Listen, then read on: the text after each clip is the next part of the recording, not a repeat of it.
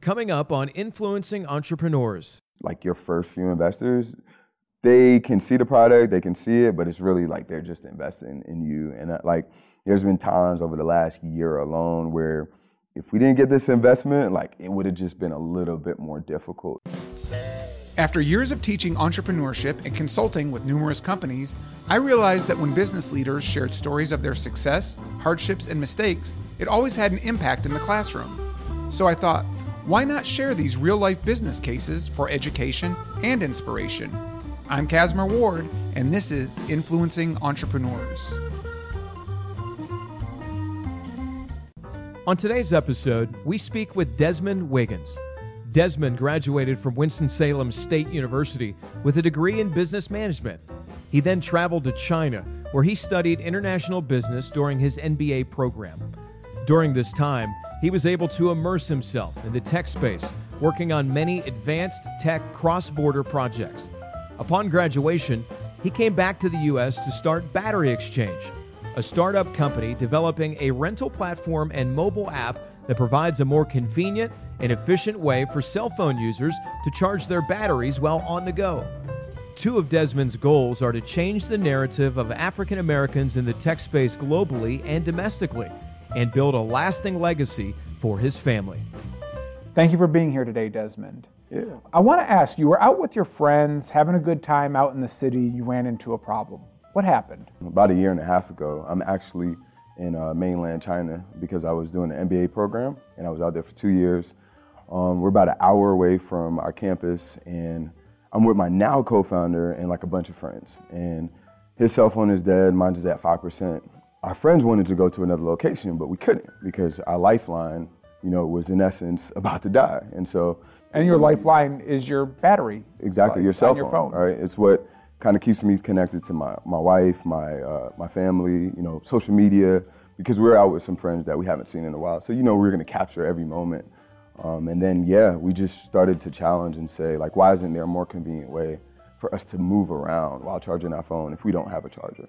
So you found a solution to that that extended your lifeline. What was that? Yeah, so it was a um, stationary um, charger, and we said like, this is cool, but why can't we move around? And so in essence, um, literally that night, um, we went back to our dorm and stayed up for a few hours, just going through some different um, models, sketching some things out, and then in essence came up with what we have now. Well, I want to hear about this product. So what you're saying is instead of just being stuck at one bar or one restaurant for an hour while you're plugged into the wall, if you happen to have brought your charger, you wanted to take the wall with you. Pretty much. So what did that what did this create? It, it created what we have now. So uh, the concept is called battery exchange, and pretty much provide portable batteries for individuals to rent. Um, yeah, and it comes compatible with each and every cell phone on the market right now. So iOS, you know, Android devices, Google devices, um, and pretty much those would be stationed in a kiosk machine.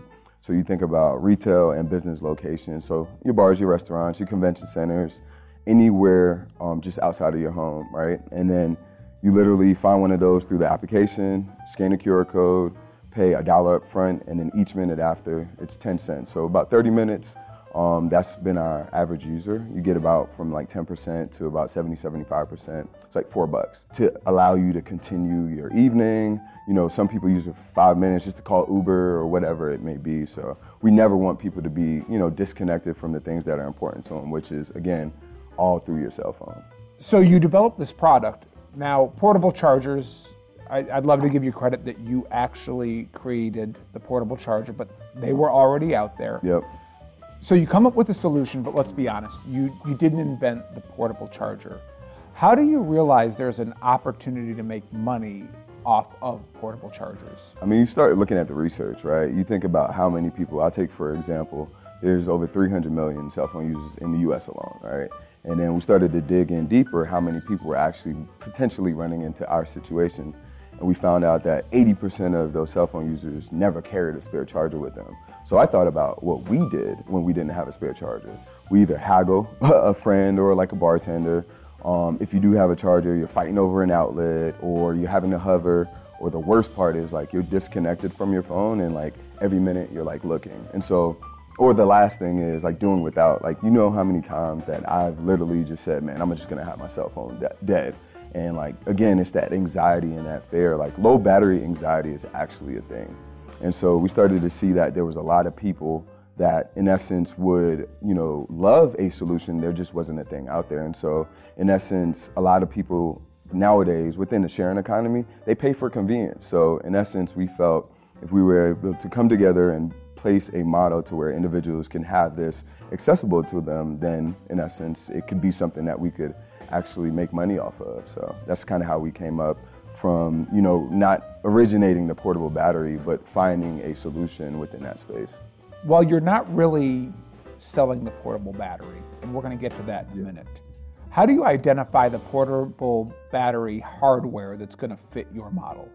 Well, so in essence, um, I was fortunate enough. So while doing my MBA program, I got very heavy in the tech space on a global market. So I was helping a lot of um, later stage uh, technology companies in America make that transition out to Asia, um, to Europe. And so that gave me a lot of access to manufacturing partners. And so, in essence, I was able to build, um, we call it guanxi, like network and relationship with uh, various manufacturers. So I just started testing out and kind of gave them some sketches as far as like what we wanted.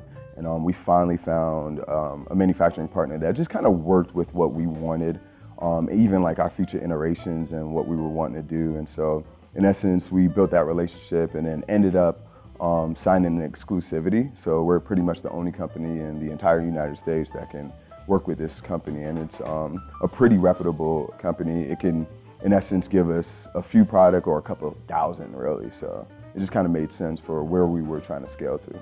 Within your technology, there's there's nothing worse in our relationship than when an Apple user, an iPhone user, needs a charger and their friend is an Android user. Yep. So your your product solves that. Pretty much. It has it for for the majority of phones that are in there. How do you start getting these into the hands of users?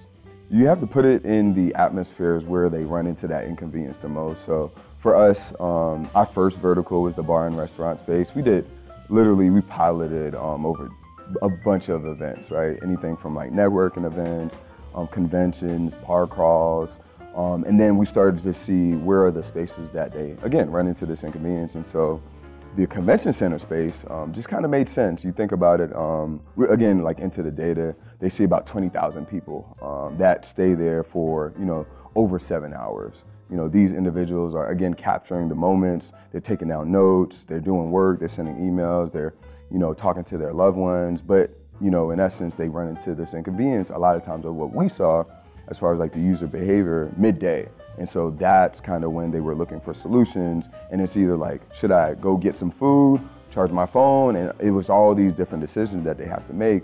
And we just, in essence, wanted to make life easy. That, like, literally, that's what we want to do make life easier for any individual. So those are some of the spaces. You think about um, a game. You, are you a Panthers fan? Yes. Right. Yeah. So in essence, you go to a Panthers game, and again, capturing these moments and being there for a long time. And a lot of individuals want to extend their night, whether it's like going to a bar or going out with some friends afterwards. And we don't want them to be limited um, for you know the fun and the engagement that, that they want to kind of be involved in.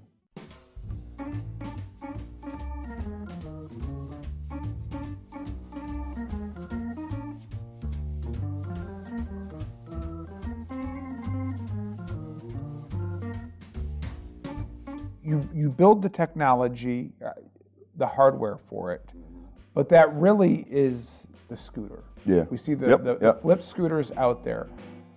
Once you've identified the hardware, and we're going to call the hardware your scooter, how do you get to where you're collecting payment Yeah. and tracking inventory? Yeah, so pretty much um, built up a team of um, some developers, um, some offshore, and I've actually brought on like a senior lead. Um, he's super experienced, and we've pretty much been cultivating that process right now. So kind of wanted to be hands off with the payment, so we just leverage Stripe. Again, there's models out there, and you just kind of leverage that. Um, and then we use AWS for data collection and our database, so it, it's it's it's not as difficult. You just have to have the the right amount of people and the right amount of expertise in order to make it happen. So we've been pretty much doing that for the last few months, and we're looking to launch the the app within the next month, month, month or two.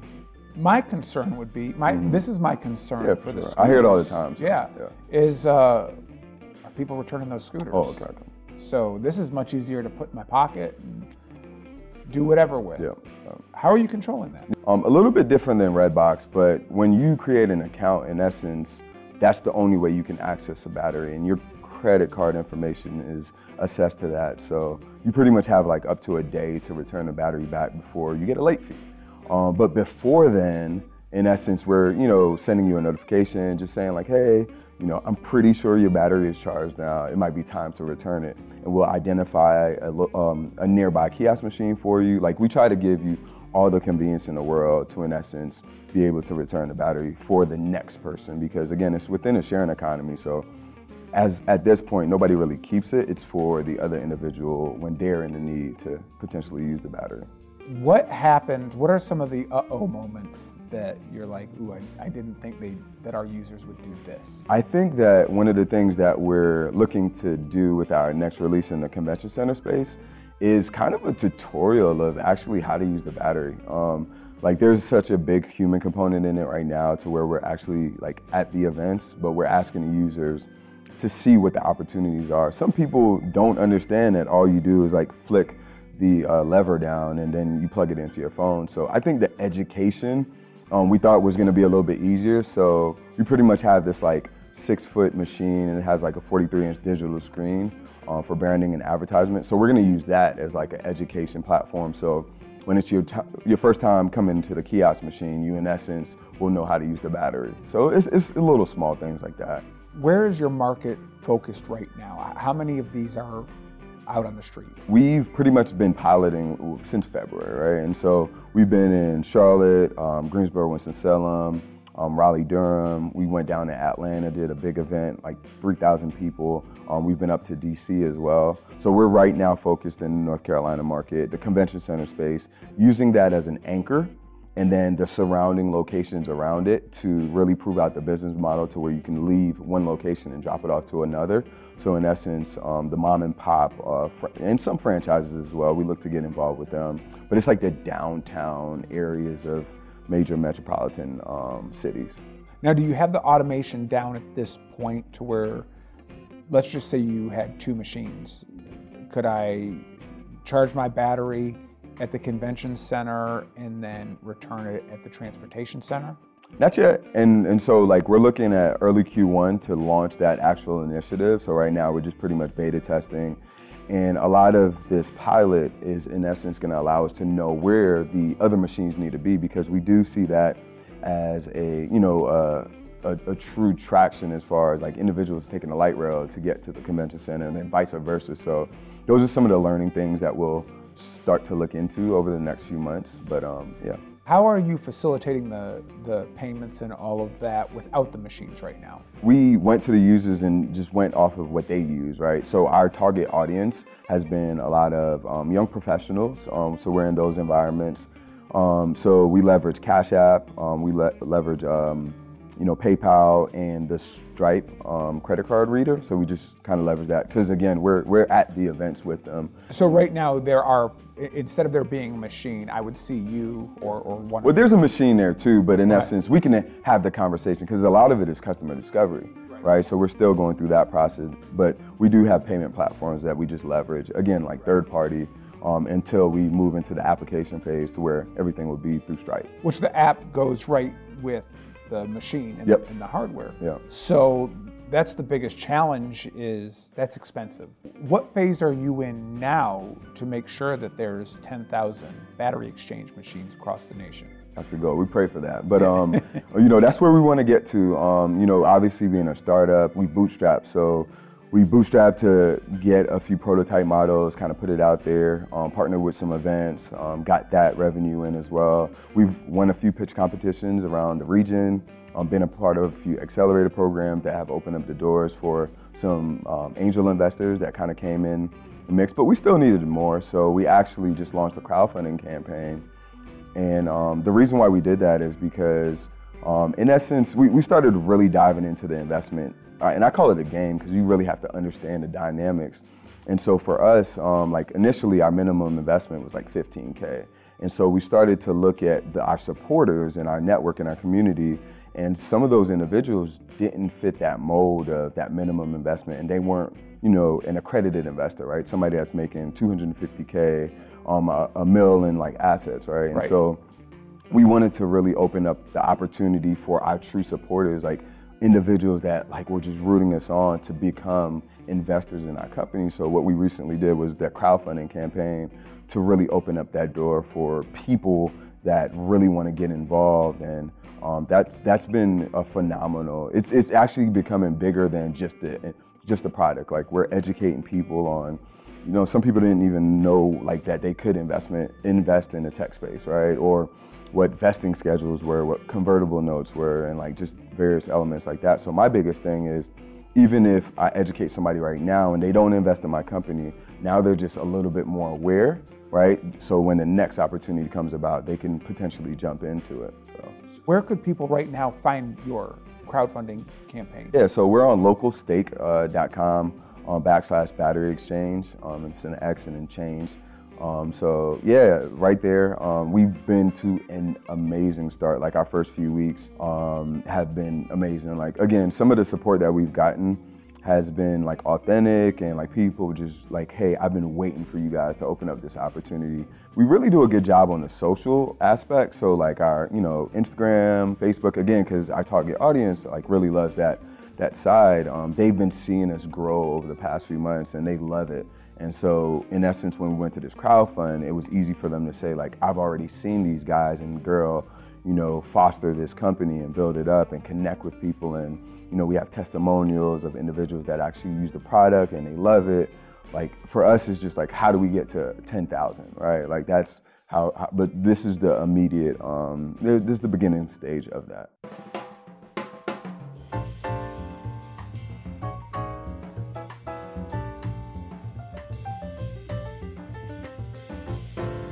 So for this initial capital raise, what is your what does your first round look like? What, Yeah. what is your cap that you're trying to raise? So we're raising about 300K. um, 300,000. and that, in essence, allows us to um, finish everything on the software side, um, have enough hardware for, um, so we pretty much have like five uh, regional convention centers that are kind of reaching out to us. Like they actually approached us wanting, you know, to, in essence, be a part of, you know, our solution because for them, they're always looking at extra amenities, right? They're always looking at ways to keep their attendees, you know, there longer, add some extra convenience, and so it just kind of made sense for that model. So we want to be able to have enough product to be able to supply those, and then again the surrounding locations, and then you know bootstrapping, um, you know, bring some uh, senior individuals on the team as well. So we have a pretty good advisory core. Um, and that's been super phenomenal in allowing us to really start getting a foundation and you know some funnels that can be duplicated in order for us to be you know more efficient as we go to market. So after you do the first raise, that'll get you a good set of what your infrastructure should look like. Pending that success, When we speak optimistic, right, Yeah, right. yeah. Mm-hmm. But but I, I, when that succeeds, the next raise is quite substantial. Yeah, yeah, yeah. we're we're looking at you know raising like a couple million because we're actually in the talks with a few um, potential strategic partners, um, and I think that's going to be a huge way for our growth. Um, you know, you think about like scaling across the nation, like having the right strategic partner that can get you in the right environments. So that's kind of what we're looking into now, and obviously you just got to have enough capital to supply those um, high demands in the future. So yeah, it, it, it'll be it'll be pretty hefty, but this is a great um, you know start to where we want to be, and I think that people will be able to see that we are able to manage you know these different raises. So I think like within the next you know eight months, you could definitely start to see um, us going to those higher uh, capital raises. We talked to a lot of entrepreneurs throughout the, the, the years.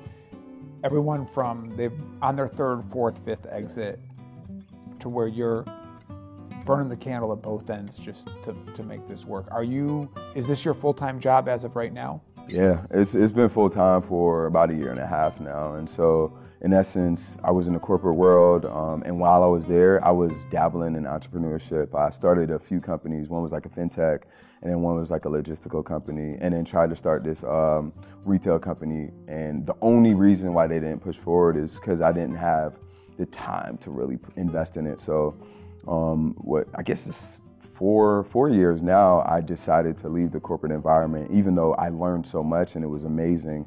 Um, and go off to China. You know, I wanted to see the world. I wanted to get my MBA, and I really wanted to get exposed to some advanced technology. So, in essence, I've been full time ever since then. Um, but yeah, it's it's it's a journey. Um, I love it.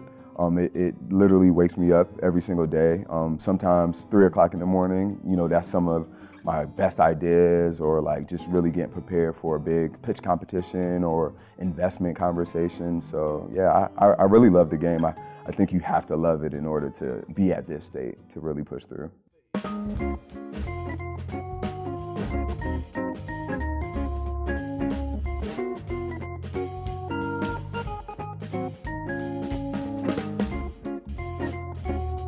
So I, I, had mentioned we, we, we, speak with entrepreneurs all the way from those that are on their third or fourth exit. You're right now in the middle of raising your first round of, of, of real capital to get going. Um, what are some of the challenges of not having a the other corporate full time job you have and kind of piecing things together for a startup? Yeah, I, I think one of the biggest things, and it just comes from I guess wherever you're at on the co-founder side, um, like we in essence have six other people that work with us that are fully invested in this company just as much as us. And in essence i would love to pay them right? Like they are literally i mean we have hardware expertise like software marketing operations. And i think that's one of the biggest things. And that's why i go so hard so that i can get enough money to in essence help those individuals because they have put in a lot of time. Um, i think about that. And you know, even when we're having these investment conversations, um, you, a lot of times some people see us and they're just like, oh, early stage, and it's just like they write you off, and it's just like, no, but I like have a tangible product. Like, if I had enough capital, literally, all a lot of problems would be solved. And I, I know that's the story, but like you know, when you have right. the proof and you, you could kind of show it, um, it's kind of difficult to kind of have those conversations and then but that's just like you hear a hundred no's and you get one yes, but that's the yes that you need. Right. Um, so those are some of the difficulties, and then just in essence, and I think that's something that we just now figured out with our advisory team is having more senior or tenured individuals to come in and you know build out some processes um, to make sure again like making sure things were you know efficient and operational and really thinking about two years from now versus like the demands of right now. So I think like I've had to make that switch of just like where do we want to be two years from now? You know, what does that look like? So it, it just comes with the process in itself. What are some of your biggest challenges of raising capital right now? I, I think I go back to the narrative of it's just not um, like again the support and just like my community. Um, I don't have a granddad that could just write me a, hundred thousand dollar check to like solve all my problems. So I think you know, the, the limited, um, you know, I guess, not necessarily network because we do have a strong network, but capital within that network. Um, and then the individuals that do have capital, they're risk averse. So you think about they're just going to real estate and opportunities like that. So again, this company is bigger than me because one of the biggest things I want to do is change the narrative of African Americans in the tech space, right? And you do that by educating individuals that are in the tech space or not in the tech space, have capital, don't have capital. So like everybody is kind of really cultivating this shift into this world that is going to be, you know, the in essence, like uh, one thing that I always say is uh, the behaviors and lifestyles that we have within the next 10 or 12 years or, or 20 years is in essence being innovated and constructed right now. And it's just like, do you want to continue to just be a consumer of it or do you want to be the innovators? So, like, with that narrative, it's challenging people in various elements to, to get in the game of technology and figure out where you land. It's either I'm gonna, you know, be a startup entrepreneur and figure out that space, or I'm gonna figure out, out what it is to code and like become a part of a team, or if I have a little bit of capital right now, I could invest in these companies and or, you know, maybe I'm just gonna start to save up to where that I can invest in this company. So I think just kind of figuring out those solutions is something that I'm just trying to, again, just rolling with the punches and figuring it out myself. Playing in the, in the tech space and trying to get rid of the stigma of the black community and tech, the tech space When do you move on to your next venture? Because if this is your third, I'm sure once one or two rounds are funded, you'll be on to something else. Well, I mean, for us, um, I do think um, the way we're projecting right now will have enough attractiveness um, to potentially um, get acquired within a few years.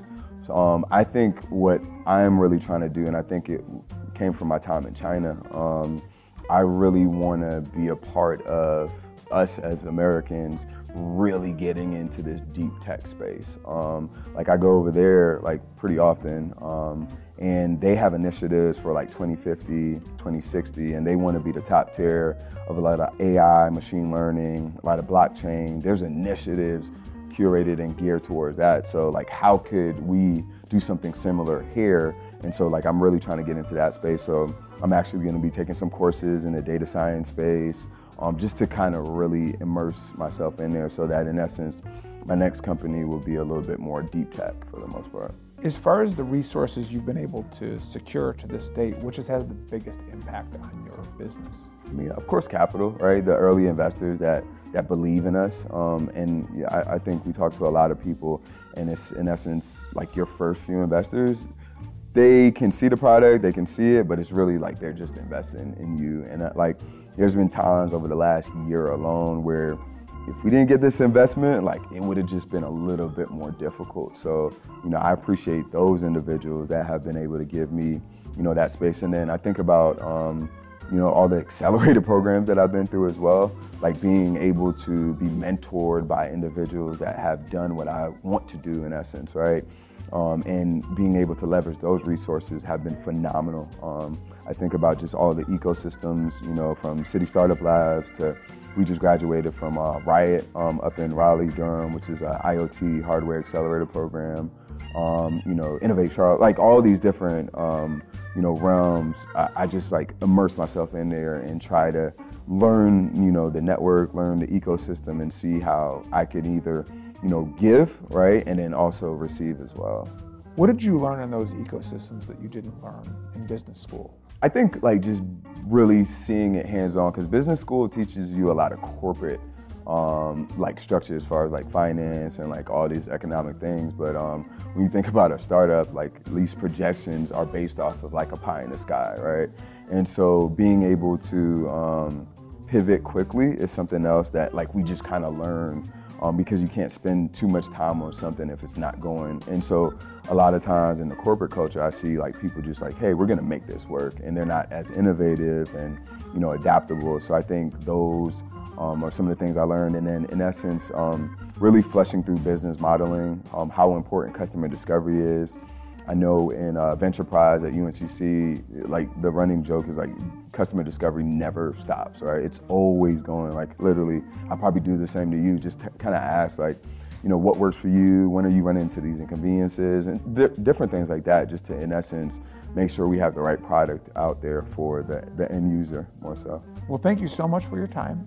Um, if anybody wants to find out more about your crowdfunding, they can go to www.batteryexchange.co. .co, yes, sir. And uh, we'll make sure to look for you on your crowdfunding site, which is local stake um, backslash battery exchange. All right, we'll put those up us. on the screen. Make Thank sure you. people find you. Thank you so much for being a part of this. Yep.